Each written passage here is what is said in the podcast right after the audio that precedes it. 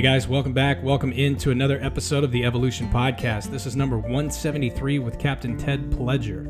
As always, I'm your host, Jeff Bayless. You know you can find me on Instagram, Jeff Bayless underscore. And as always, if you get anything out of the show, uh, first, you know, it really does help to rate and review over at iTunes, but also, you know, just share it with somebody that it might resonate with. I think this story is definitely going to resonate with you. So, uh, I met uh, Ted through, uh, you know, I was at a, a, destroyer squadron, he was the former commanding officer of USS Cole. And uh, you know, I, I, say this in the show, and I, you know, I, I, mean it. That I think that certain commands, certain places, they they strategically place talented people there, and uh, that that command was definitely uh, on that on that list of places to go where you know the talent was definitely obvious throughout the, the deck plates. So, you know, I, I think we as leaders, you know, whether you're in the military or not, you know, if you're in a leadership position and you have subordinates or, you know, people that you work with, that you would want the best version of them, right? You want the best version of them, which may at times require them to seek outside help for a, a period of time, you know, nothing to be ashamed about, right? If somebody came to you and said, hey, boss, you know, not doing so hot, like something's not right. I need to take the afternoon off and, you know, go talk to a therapist. I think most of us would be like, yeah, great, no problem, right? Like, you do you. We need the best version of you. Come back in the morning strong and refreshed, right? And yet we don't see just a whole lot of this out of the senior leadership. And we know that it, you know, that we're all, we're all human, or we're spiritual beings having a human experience, but you know, they are not immune to this. Um, this desire or this need to, uh, you know, just get a little bit of help to be the best version of them, uh, to keep that that mental sharpness. Uh, so, again, uh, Ted, if you know if you listen to this, uh, you know, or for your family and friends that do listen to this, you know, I just want to say I I appreciate your uh, courage because it's not, uh, you know, it's it's not so common and, and, it needs to be a little more common, right? And you know, I, I, say this a lot, but we talk about courage, we think of men running into the battlefield. When I talk about courage, I'm talking about men being real men who aren't afraid to share, uh, you know, when they just needed something to help them kind of get through a period of time.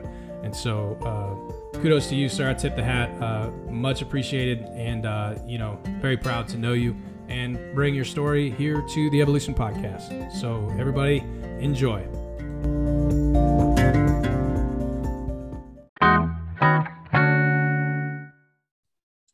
All right. Uh, so, uh, first of all, uh, it was an honor to serve with you. Uh, I always thought, uh, I remember when you got selected for captain, I was thinking, like, I, I think I even said it to you during, you know, a towing evolution import. I was like, you know, it's always good when the Navy gets it right because they don't always get it right. You know, there's the human factor involved with uh, these selection boards for, you know, what, whether it's chief, mass chief, CMC, captain. Uh, so first of all, thank you for your service. Uh, you know, the, the, that, uh, that selection to USS Cole, I'm sure is not something that goes lightly either, right? They don't put chumps on the, on the museum ship. So uh, just want to, you know, come in with an intention of gratitude and just honor you and, and appreciate you, Ted, for for coming on and sharing what you're going to share with us today. So uh, I appreciate you, man. Hey, Jeff, I, I appreciate that, and uh, you know it's it's humbling to hear you say that, and uh, you know when you reached out uh, asking me to be on your show is just is you know very humbling, and uh, I'm really privileged to be here, and uh, you know you do some great stuff, and uh, you know I know we'll we'll do some talking and uh, you know kind of both of our stories, I'm sure, but um, you know I, I heard your story a couple times. You know, you presented it to our crew, and uh, just really inspiring. And uh, I just want to say thanks for everything that you do. So, and thanks for having me on the show. Appreciate it. Yeah, now we're now we're kindred spirits, right? Now we're now we're on the yeah, same man. vein. Yeah, yeah, good stuff, man. So, all right, so um, you know, I guess let's just jump into like I always like to start with the present, right? Because a lot of us focus way too much on the past and the future, right? When really, you know, there's tons of great luminaries that have the philosophy that the present is really all you have, right? You know, the past is your interpretation of that, and the future you don't know what it holds, right? So, what are you doing now? What gets you fired up? Where are you headed next? Did you put on 06 yet, or were you are you waiting? Yeah, so promoted last fall. Okay, cool. Congrats. Sorry, I guess it's yeah, been a while since I saw you at first landing. Yeah. Yeah, um, yeah. Okay, cool. Yeah. So put on 06. Uh, and, and what are you doing now? Like, what gets you fired up? What gets you motivated? Navy or not Navy, you know what I mean? Just take it, take it wherever you want. Yeah. So I, uh, I'm, I'm stationed here on the, in Hampton Roads at, at Suffolk at the Joint Staff J7. and uh, we're deployable training division, so we travel around to uh, you know headquarters, combatant commands, and uh, you know help them out, support their exercises, stuff like that. Um, but you know, really, what, what fires me up and you know gets me motivated, um, you know, these days is uh, I've got a lot of family time, and it's just been nice coming off sea duty. Um, you know, my work when we're not traveling on the road, I have a lot of flexibility, so able to spend a lot of time with my my son and my wife. My wife Rebecca, son uh, Henry, he's 11, and uh, that's just been it's been great. And uh, you know what gets me out of bed in the morning? I, I had a meeting this morning at zero eight, so that was kind of pushing me. But uh, the, the, the, the other piece is um, the uh, you know I, I am a kind of a morning person. I started uh, getting up early in the mornings uh, several years ago, and uh, I you know I'm an introvert, so it's just the quiet and the solitude, and I can just kind of do my own thing. And uh, you know, I kind of found that earlier I wake up, the more time I get. So I just kind of like getting up early and reading and uh, you know, journaling and uh, you know running, um, and that, that's my time. So I get pretty excited about that as well. Yeah, all that kind of sounds like uh, my last guest, uh, Commander John McCaskill. He's a Navy SEAL retired that was uh, part of Operation Red Wings, and he talks a lot about mindfulness and meditation it kind of sounds like yeah. what you're talking about there is you know that's your mindfulness time right even if it's moving exactly. mindfulness as a you know in a run or even if it's you know journaling exercise that's a mindfulness practice right? So that's that's really cool man.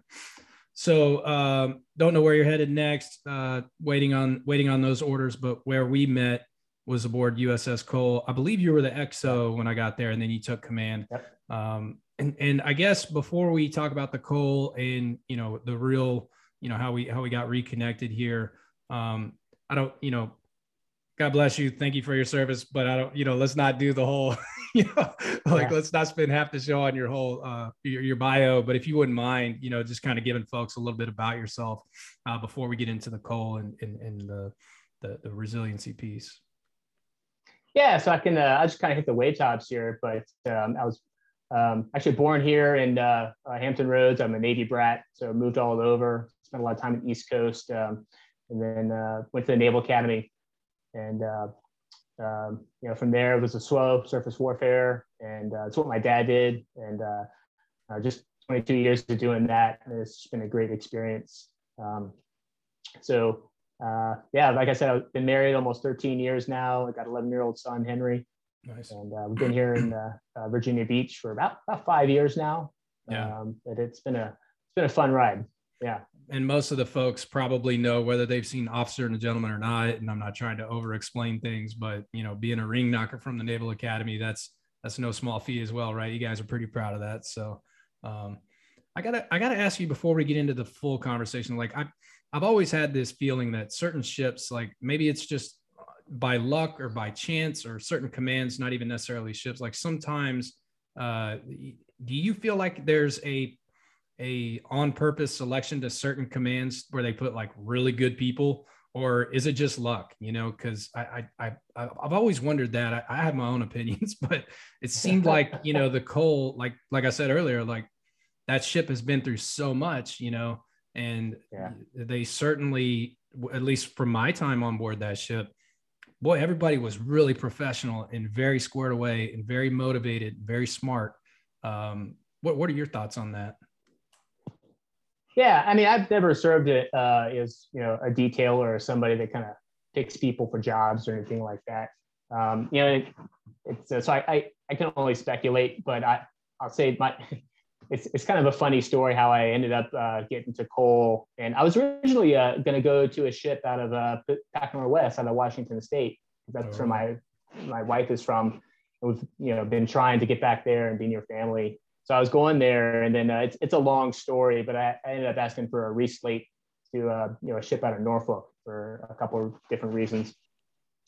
And the uh, the detail was very uh, you know good good to me and my family, and able to work with us on that. And uh, so I kind of just you know, they kind of called up and said, "Hey, this is this is where you're going to go." so there was it was kind of an accident, I think. Um, but I think you know there's there's you know luck involved as well, which I would kind of put me in that category. Um, but you know when it comes to to Cole, um, you know I would say that uh, you know I the, the sailors you know they just you know really embrace the uh, the legacy and they're proud uh, to be on that ship. And uh, you know, they they don't want to let those uh, we call them the Cole heroes, you know, and those uh, sailors that were there when the ship was attacked. You know, they don't want to let them down. Um, so you know, and I think every CEO who who's you know preceded me and those after me would would say it's, it's really the sailors. You know, for anything that that ship has done and done well, it's it's that crew. Yeah, I, I totally can. I can I can see that as well. Right, where you know if you have a sailor's buy-in, you have their care. You know, they're they're we call it the gas factor. You know, the, the give a S word. Right. You know, right. I'd rather have someone that cares that I need to train that doesn't know anything about uh, war fighting, right? But if you care, I can teach you. But if you don't care and you know everything, oh, well, that's that's a bad combo, right? So just being proud of the namesake and and knowing, you know, what that ship has been through. Obviously, um, I, I I can see that as well. Yeah, yeah. So what was uh what was your tour like on Cole? I know that's kind of a basic question. I don't mean it that way, but get run us through like a timeline of uh, you know what your experience was there you know uh, maybe just you know from the first time you crossed the brow to you know how how you left.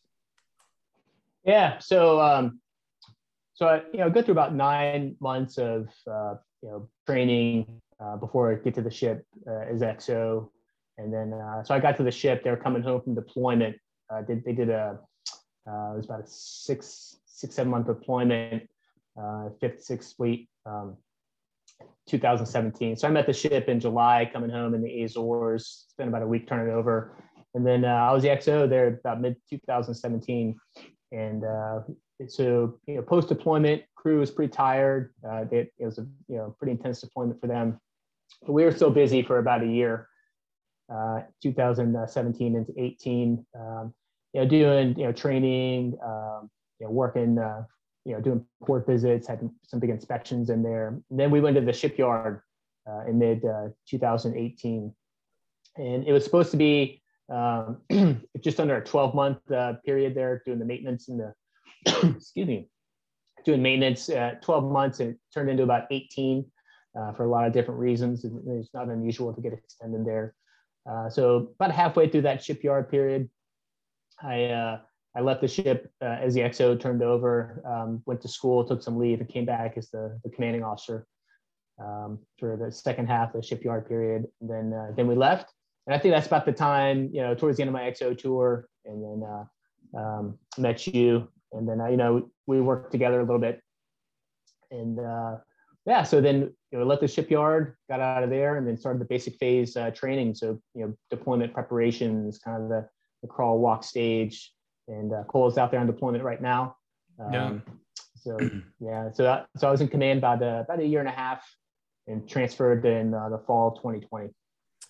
And there's you know there, I don't want to put words in your mouth, but there's already pressure you know coming in as the commanding officer, and then to be in something like you know a, a maintenance phase, which really you could argue like all the phases are are have their own challenges, right? But there's a lot of pressure to get that ship back operational, right? Like what yeah. what what are you doing about it, Captain? Like, you know, you're reporting to your operational commander to the ISIC, right? You know, explaining why you got extended in the shipyard. Plus, it's certainly if you're like an empath or an intuit and you're you're you're kind of in line with you know what's going on with your sailors it's a really hard environment for for most sailors I, that you know i would say most folks that work in the shipyard as on active duty would rather be at the naval station or on deployment, then, you know, and it's kind of a sine wave of, you know, this, I'm telling you things, you know, this is more for the audience, but, you know, it's a sine wave right. in scheduling, right? You know, you have your, your deployment, you come back, there's a little downtime, then you go into a maintenance phase, then there's a training phase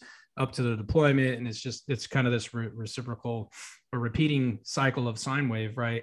And so during this time, yeah, it's, it's, I mean, you're going home if you're not standing duty, but, you know, it's, you're working in a controlled industrial area, right? And I said, you know, as like a young second class or first class when I had, you know, a good amount of sailors uh, under my under my or you know, not under me, but that worked with me. But I was responsible for their behavior. Um, you know, a lot of people forget they're in the military during that time, right? Yeah. Um, so it, anyway, that was a long-winded way to say, you know, can you kind of describe the command climate during your commanding officer tour and maybe what some of those pressures were? Uh, that you know maybe most people don't know about, right? Because who gets a one-on-one with the captain to ask them like, when people come to talk to the captain, they either want results or they or they're there because you know you are giving them direction. Very, very rarely do you have someone that comes to the commanding officer and is like, but how are you doing, Ted? You know, like yeah. how are things for you, man? Like, are you good? Right.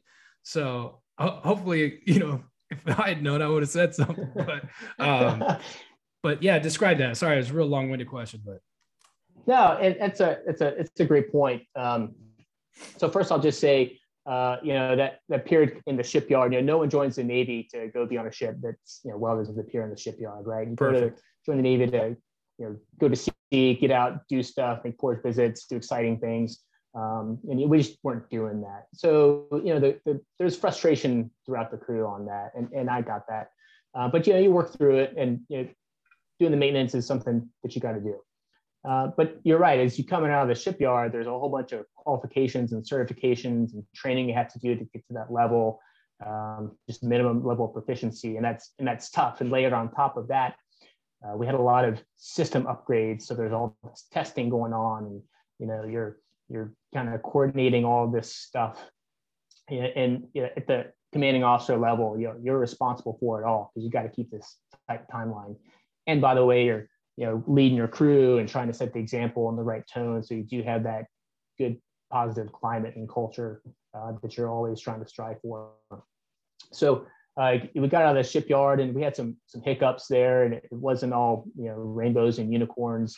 And uh, so we, we got through that though and, and we, moved on and got underway and did, did what we are supposed to do. But you know that's just the beginning of the story right? And it doesn't doesn't let up because ultimately it's all about getting ships ready for tasking and ready for war and, and, putting them on deployment. And that's that's kind of the name of the game of what we do.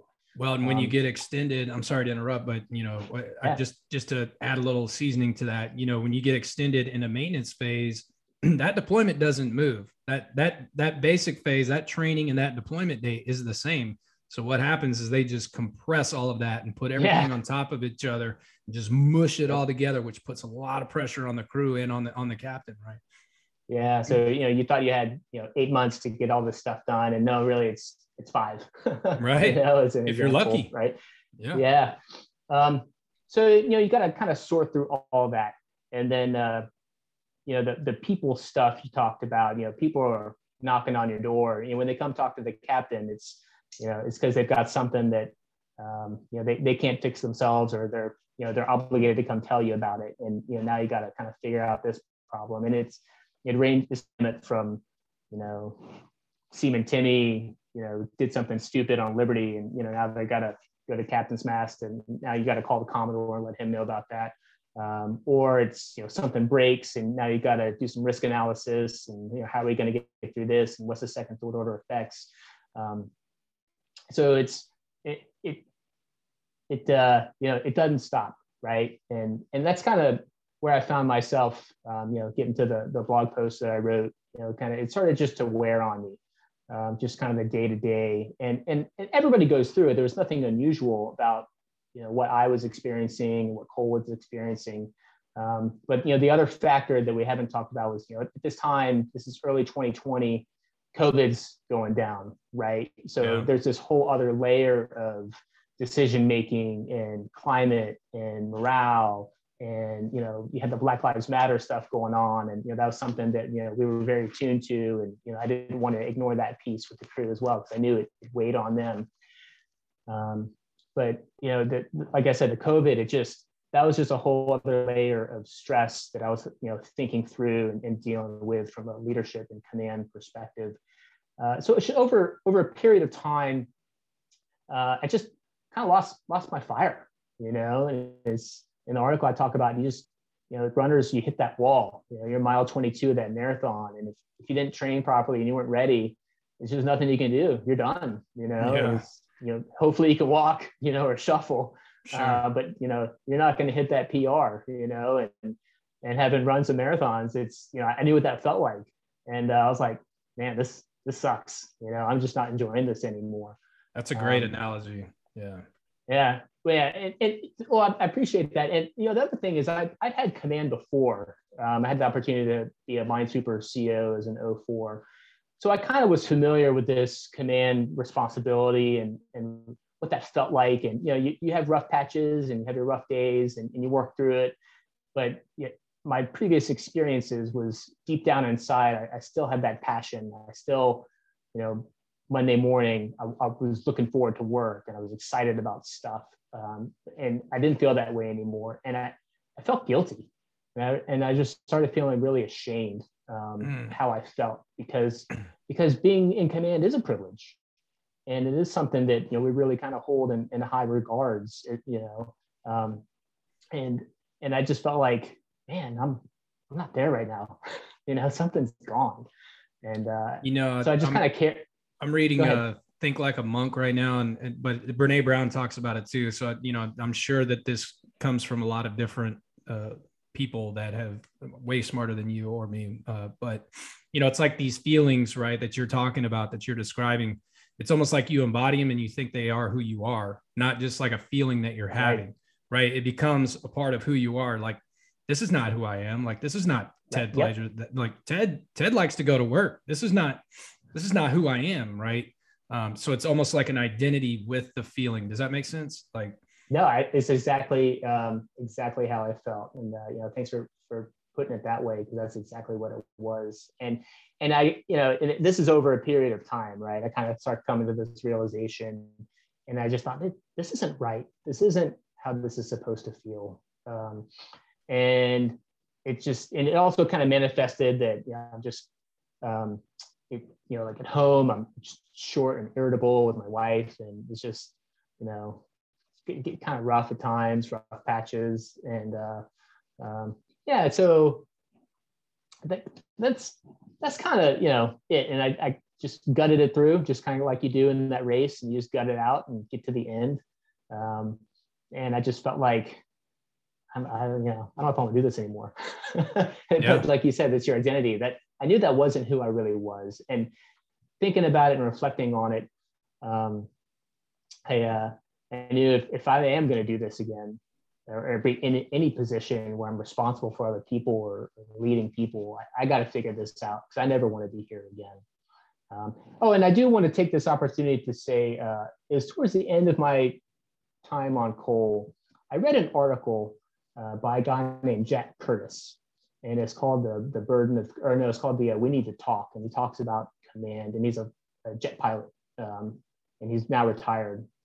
But he talked about his time as XO and CO of a, a Growler squadron and reflecting on that at the, at the end of his tour and uh, talking about mental health and how upon reflection he felt um, you know mentally fatigued. Mm. and i thought man that's that's how i feel. That's exactly how i feel. And he, and he talked about how you know he probably should have sought some help and, and seen a therapist and talked to somebody. And that's what really got me thinking that hey, if this is how i feel and this guy is you know clearly articulating all this um, maybe, maybe i should talk to somebody. Maybe that's what i need. Um, so you know again after command i kind of thought through it and, and, god bless my wife. It was like every week she was like are you going to go talk to somebody? Are you going to are you going to make that very phone good. Uh, and uh, and i knew i needed to and i was going to but you know kind of through her persistence i, I eventually did and uh, you know i'm just so thankful that i did because it was a transformational experience let I want to talk about what that experience was like, at least to the the, the depth that you're willing to share. Uh, but I guess before we get there, I would ask, what was the hesitation? Was it the stigma? Was it just uh, you know afraid you're going to lose your security clearance? Right? Uh, there's all these weird phobias out there. Uh, I certainly I have. I don't know if I still have it anymore, but I definitely like in the Navy had white coat syndrome where I was just kind yeah. of afraid to go to the doctor at all because I was like, if I tell them something that you know, is going to take me off being able to do what I love, boy, that's, you know, that's no good. Right. Uh, yeah. So, you know, I, is, this isn't about me, it's about you. So, but what was the hesitation? Was there a fear or was it just a time thing or what, what was the, yeah, no, that's a great question. And I think um, I thought a little bit about this and I, I don't think it was a fear. It, it certainly wasn't the security clearance thing. And, and I can talk more about that, but I, I've I've heard this, and you probably heard it too. Like, hey, that that doesn't matter, right? That shouldn't matter. Um, and I dealt with enough, you know, in command mental health cases, and kind of knew you know, kind of how that uh, process would work. So I kind of, you know, took the Navy at face value and said that, you know, it shouldn't matter. Um, the clearance thing. But I think the, the hesitation, it's kind of like, um, you know, what, what's, how does it work? It's like the, you know, the first, first step is to admit that you have a problem, mm-hmm. right? And I, I think I just, I, I, I didn't really accept the fact that one, I had a, had an issue. And then the second part is that, you know, seeing and talking to a therapist would help me. Like I just didn't, didn't really connect those dots. Like how, you know, what is that going to do for me, right? That I can't figure out on my own, or time will just heal. Um, but just, I think it just kind of took a period of about three, three, four months um, before I realized, like, you know what, what do I have to lose? You know, just yeah. I've, yeah. heard enough people talk about it, and you know, I got my wife kind of just you know in my ear telling me I should do this, um, and just you know spend that time in reflection like you know what let's just let's just do it it's 50 minutes of your life you know i mean yeah. that first session's 50 minutes that you know yeah. it, it, you know anyway um so before we get into maybe how you know the therapy was helpful or what other healing modalities were helpful i would you know and certainly i would ask you know again whatever depth you're willing to to explore here but I always ask this because I'm always curious because everybody has different ones. Uh, were there any like negative coping mechanisms, right? Like a lot of people, I'm certainly not saying this uh, for you, but you know, a lot of people reach out to alcohol or porn or, you know, even drugs, even though they're on active duty, right? I mean, there are certainly people on active duty that have done drugs or gotten away with it and, or, you know, what, or food, right? Shopping. I mean, there's a lot of,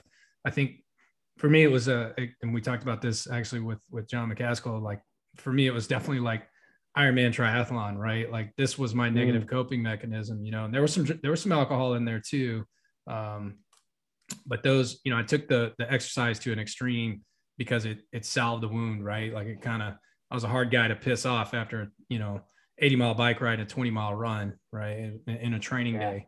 So uh, was was there anything you noticed that other than just how you were feeling was and you said you were short with your wife was there any kind of negative coping mechanisms that you noticed maybe no and um, there weren't really and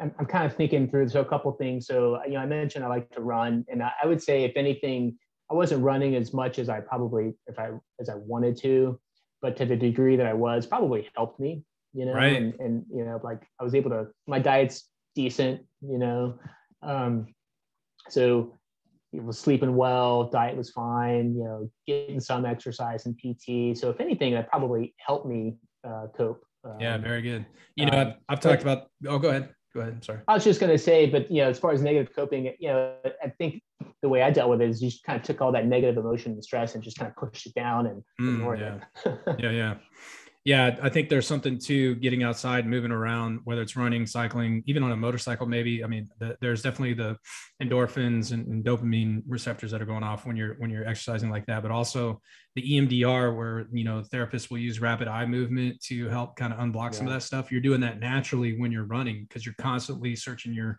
you know your environment. So um, I I definitely agree with that as well. So so you did reach out for help. Uh, what did that look like for you? You know, did you try to do it very discreetly? Did you do it through the Navy? I know for me, the first time I went and sought help, I paid for it out in town because I was like, I don't want some mm. not, you know, some Navy quack, like, you know, uh, which was totally a waste of money. Uh, but you know, what what was your experience like uh, in reaching out? You know, what was that first uh, therapy session like? Yeah, so the first thing I did was uh, there was a, a, Navy doctor that I'd worked with, um, you know, through the, through, you know, it was COVID stuff, right? So, you know, this doctor I'd, I'd called just to make sure I was in the sw- right swim lane, making decisions on COVID stuff on the ship. So I, I reached out to her and uh, had a conversation with her and just kind of what the options were and kind of make sure I was, you know, on the right vector there. And, uh, and you know, she just reinforced what I knew is, is this is probably a good thing that I should be doing. Um, but it's Military OneSource is the direction that I went, and uh, I I knew I was aware of it, um, but I'd never used it myself. So I just Googled it, the phone number and, and called it. And uh, they just, like I said in the article, it's, it was five minutes. They just, somebody answers on the second ring and they ask you some questions on kind of what your issue is. And, and you know, they don't even really ask a whole lot of questions. And they say, okay, well, do you want to do a virtual or in person? I said, in person. She said, okay. Um, so she put me on hold and 30 seconds later said, I've got somebody, I'll connect you right now. I said, wow, that was pretty cool. Yeah. And uh, yeah, I was just connected with a, a, a licensed clinical social worker uh, here in Virginia Beach. And, uh, you know, I, I, got, got real fortunate or got lucky. I was very fortunate. The, the woman I work with, she's been doing this, you know, about 30 years and works with civilians and military. Uh, so very experienced. And uh, yeah, just went, went to that first session and just kind of talked about how I felt. And, uh, you know, after that, it was just, we talked more about, you know, she, she had, she was a pro, right? So she kind of knew what questions to ask and kind of, Sure. you know, what path to go down. Um, but we just had that conversation, like you said, for, for 15 minutes, you know, sometimes it'd be 40 minutes, sometimes it'd be an hour. Um, but it was just, it was just really good. And, you know, I, I learned a couple things and one is uh, you got to be consistent about it right? I don't think you can go just once or twice. And, you know, at least in my case, um, you know, there are things you kind of think about and kind of follow up on. Um, so I think consistency is key. And then the other one is, um, you know, I felt like, you know, you got to put the work in, right? You got to, you, know, you got to put a little bit into it. Um, you know, because she she would ask me questions and it would really make me hard. And, and sometimes she would give me some homework assignments and things to read or you know keep a journal and you know journal about certain things. Um, but I, you know, I tried hard to to kind of put that effort into it to, so I could get something out of it. Yeah, you're singing my favorite song, man. That's, I mean, that's what I taught you. You know, it's not going to be easy. It is going to require Right. work, but it's definitely worth it. Like it's, you know, on the other side, you know, it's definitely worth it after you've done the work. Plus, you'll appreciate it more. You know, like you, you, you did the Yeah. hard, the hard stuff. You know, and sometimes the hardest thing is just admitting it, right? Like you said, just realizing having that objective.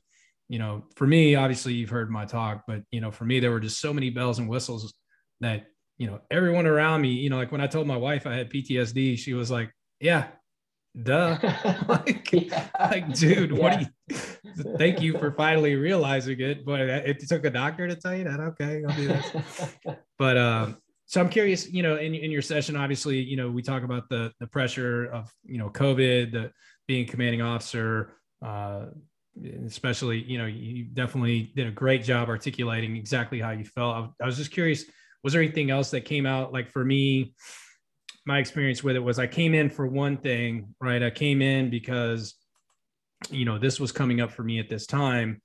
And then oh shoot like somehow we uncovered and i'm certainly not saying this was your case but you know somehow we uncovered like oh like i had buried this like you said i buried it way down that i was sexually abused as a kid right? Like that would had never even come out of my mouth before right? Until i was like 35 years old or whatever.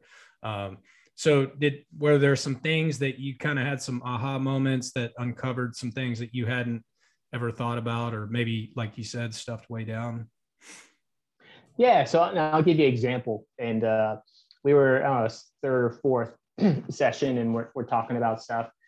And um, you know, it's kind of explaining, you know, kind of some of the challenges and, and experiences that I'd had. And she just looks at me. She says, "You're a people pleaser." And I was like, "Wow."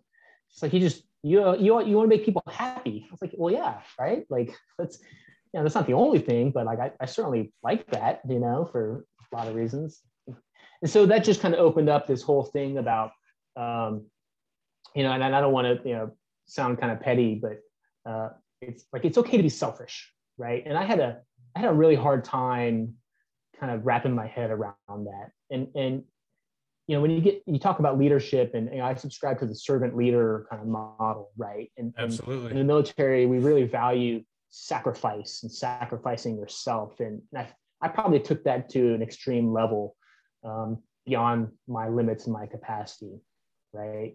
And so we talked a lot about hey it's okay like with time for me it's, it's okay for me to shut my door uh, for an hour during the day and tell people that hey don't don't bug me unless you know something's like an emergency right? Because i just like i need that time to recharge. Like i said i'm an introvert um, that's something that, that would be helpful. But you know, on the ship, I wouldn't do that because I felt like as a commanding officer and, and as a leader, uh, my job is to help my people and to make sure you know I'm not a barrier to them getting their job. So I I never wanted to shut my door. I never wanted to be unavailable for them. And well, you that, can't. that probably and- had an go ahead. Go ahead. go ahead. Well, I was just gonna say, I and you yeah, can't. that- you go. We're talking over each other. I was gonna say, and you can't pour from an empty cup, right? So how can you? exactly. Yeah.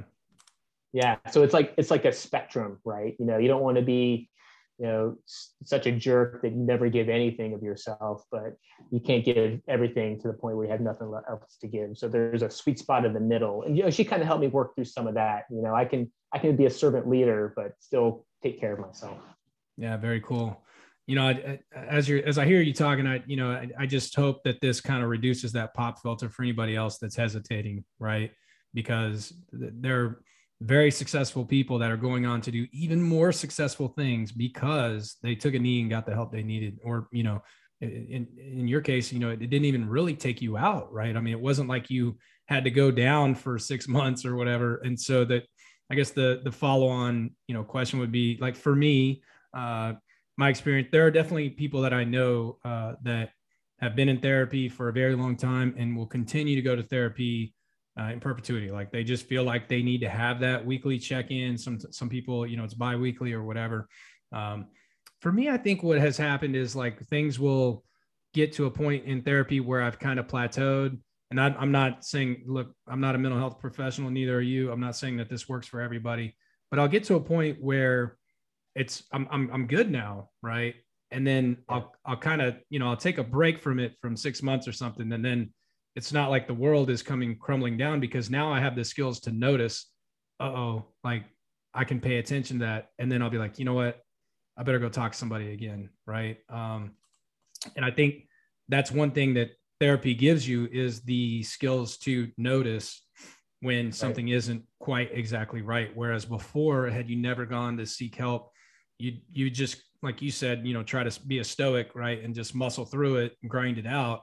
But now that you have these tools, you're like, oh, no, I'm going down that pattern again. I'm getting short with my wife again. I'm not taking my me time again. I'm noticing the, these behavioral patterns. So maybe it's time to go check back in. Uh, what was that like for you? I mean, you know, was there a like a plateaued period where you were like, okay, I, th- I think I'm good now, uh, you know, and I'll, I'm not hesitant to check back in if I need to, or do you feel like it's something you have to continue? Like, what does that look like for you? Yeah, so I, I've I put I paused it for now, right? So I did it for about a year, and I knew through Military OneSource I had 12 free sessions. So you know, not that that was the the hard stop, but that was kind of my horizon I was working on.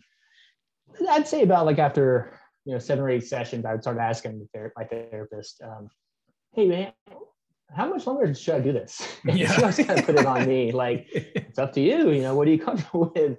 And I would say, well, yeah, I think I'll come on back. And then uh, once I got up to you know towards that 12 point, uh, 12 session mark, um, I thought, you know, I think I think I'm good. You know, I yeah. I, I don't think I need to keep keep doing this. I'm in a good spot. You know, I kind of you know, see where my my life is. You know, for the you know, immediate future, and I'm good. But you know, as as I transition back into you know a little more uh, you know stressful work environment, it's definitely on my to do list is to to get back into therapy. Just you know, if anything, just a kind of a preemptive thing.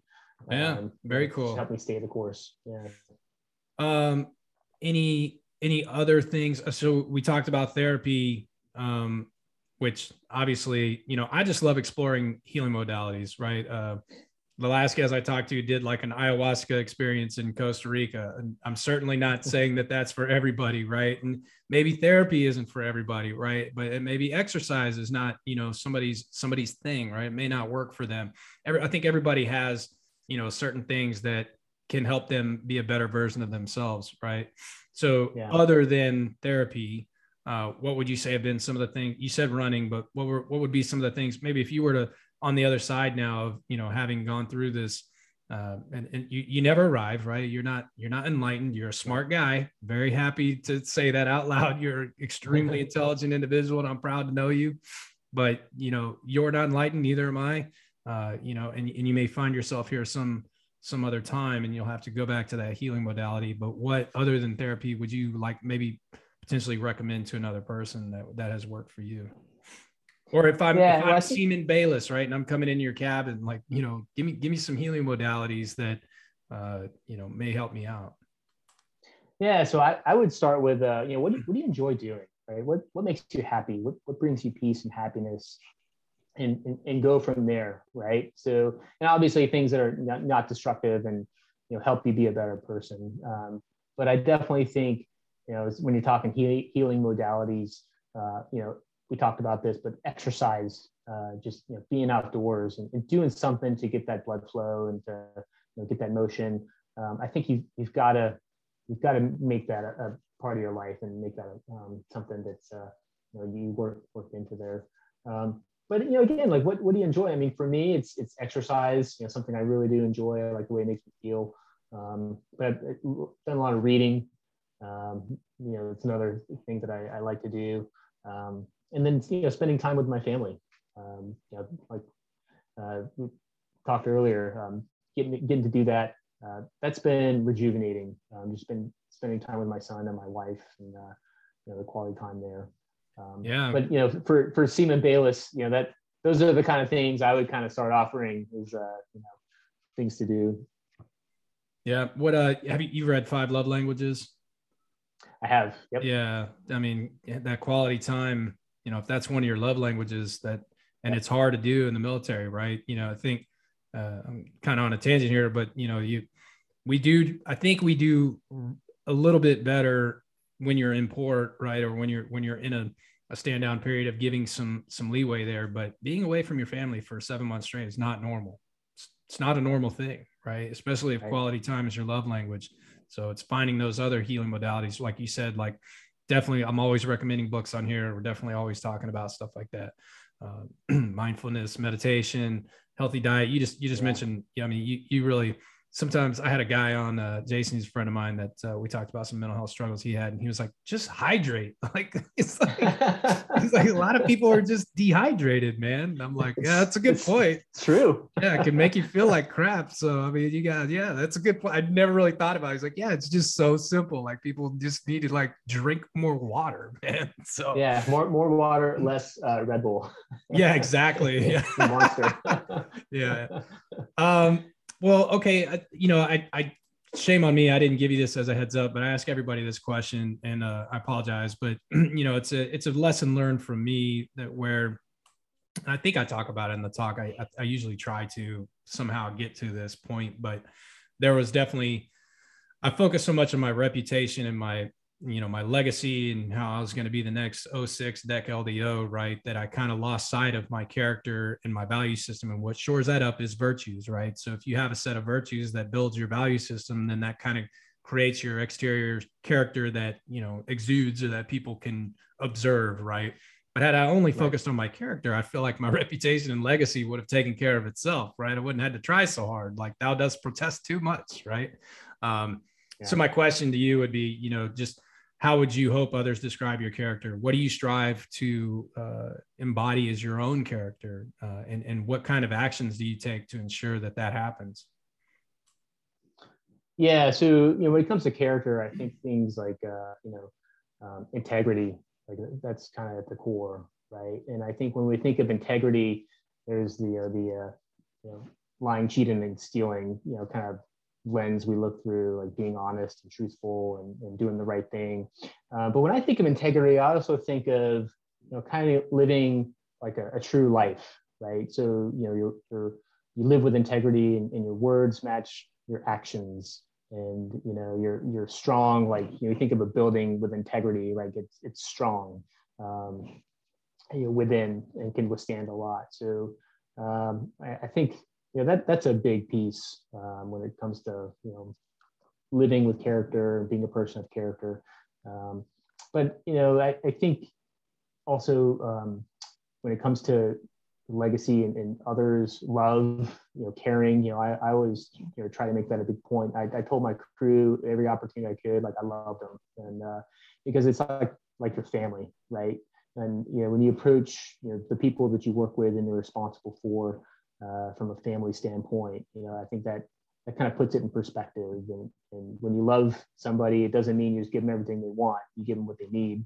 Yeah. sometimes that's you know, a, you know, pat on the back, and sometimes it's a kick in the butt, right? Yeah. Um, but you do it because you love them. Um, so you know, I, I hope I've uh, led that way and lived that kind of life. Um, but you know, so I hope hopefully that answers your question. No, you did. Yeah, and I would definitely say you're a man of high integrity. And I've also heard you say, you know, that you love the crew on the one MC. And I always thought that was really neat. I've never heard another leader say that. And what's what's cool about that, not not to steal any of your thunder, the, the, the senior man should always get the last word, right? But this is my show, so.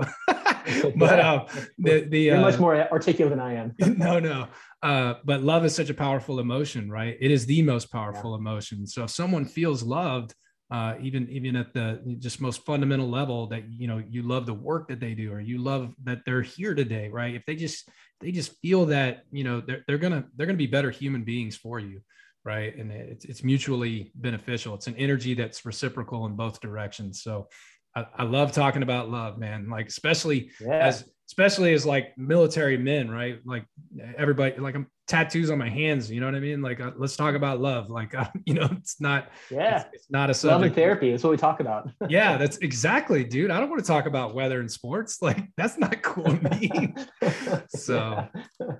all right uh any I, you know i guess I'll, I will let the the senior man have the last word but before i do that you know again I, i'd just like to close out with gratitude I really appreciate you not only uh, you know being such a great leader for our nation, but also sharing your story so uh, so openly, right? And and in, a, in an effort to help others, writing the blog post, coming on the podcast. Uh, you know, it, it really takes a different type of courage that we're not used to hearing about, right? And we need to get. I think we're doing better. We're trending in the right direction, but this type of courage is the kind of courage we need to see in men and women that live in integrity, like you talked about. So I'll, I'll send it over to you for any any last words, man.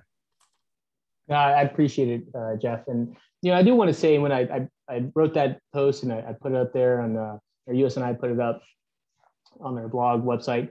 Uh, the the feedback that I've gotten is just it's been overwhelming, and the the range of people I've heard from, and it, it's all positive. And I just want to share with your audience that the uh, and it, you know all military folks, mostly military folks, uh, the amount of people uh, from enlisted to you know senior officer, people who go through stuff and have gotten help and gone and talked to a therapist, not lost a security clearance, uh, you know, not had any issues, and, and been able to kind of keep charge. And uh, it is, it, it just amazes me. I mean, even, even today, I got a note from a, a former shipmate of mine, a, a former command master chief that I've served with in the past, and this dude is like the hardest dude that I've ever met, like poster boy, you know, military bearing, um, and just a fantastic man. Um, told me that when he was a master chief, you know, he was on shore duty and you know going through some stuff and went and talked to a therapist uh, you know, several times, and it kind of helped him get his head on right and, and kept kept on going. And uh, you know, so I just want people to know it's it's okay, right? It's okay to go through stuff. It's okay to to go get help. And um, and you know and I, am telling you i did it and is why i wrote the article. I, I did it and it was a transformational experience. I'm glad i did so um, you know i just wanted to share that with the audience that um, you know is if you feel like you're alone no there's there's a lot of other people going through some stuff too and they've, they've gotten help. So you can too. Amen. All right. You're the real deal. I appreciate you. Hey thanks jeff. And just uh, you know again thanks so much for the opportunity to come come chat with you and uh, share my story. And uh, yeah, I love what you're doing. Yeah, it's an honor, man. I appreciate it. All right, out here. Yeah.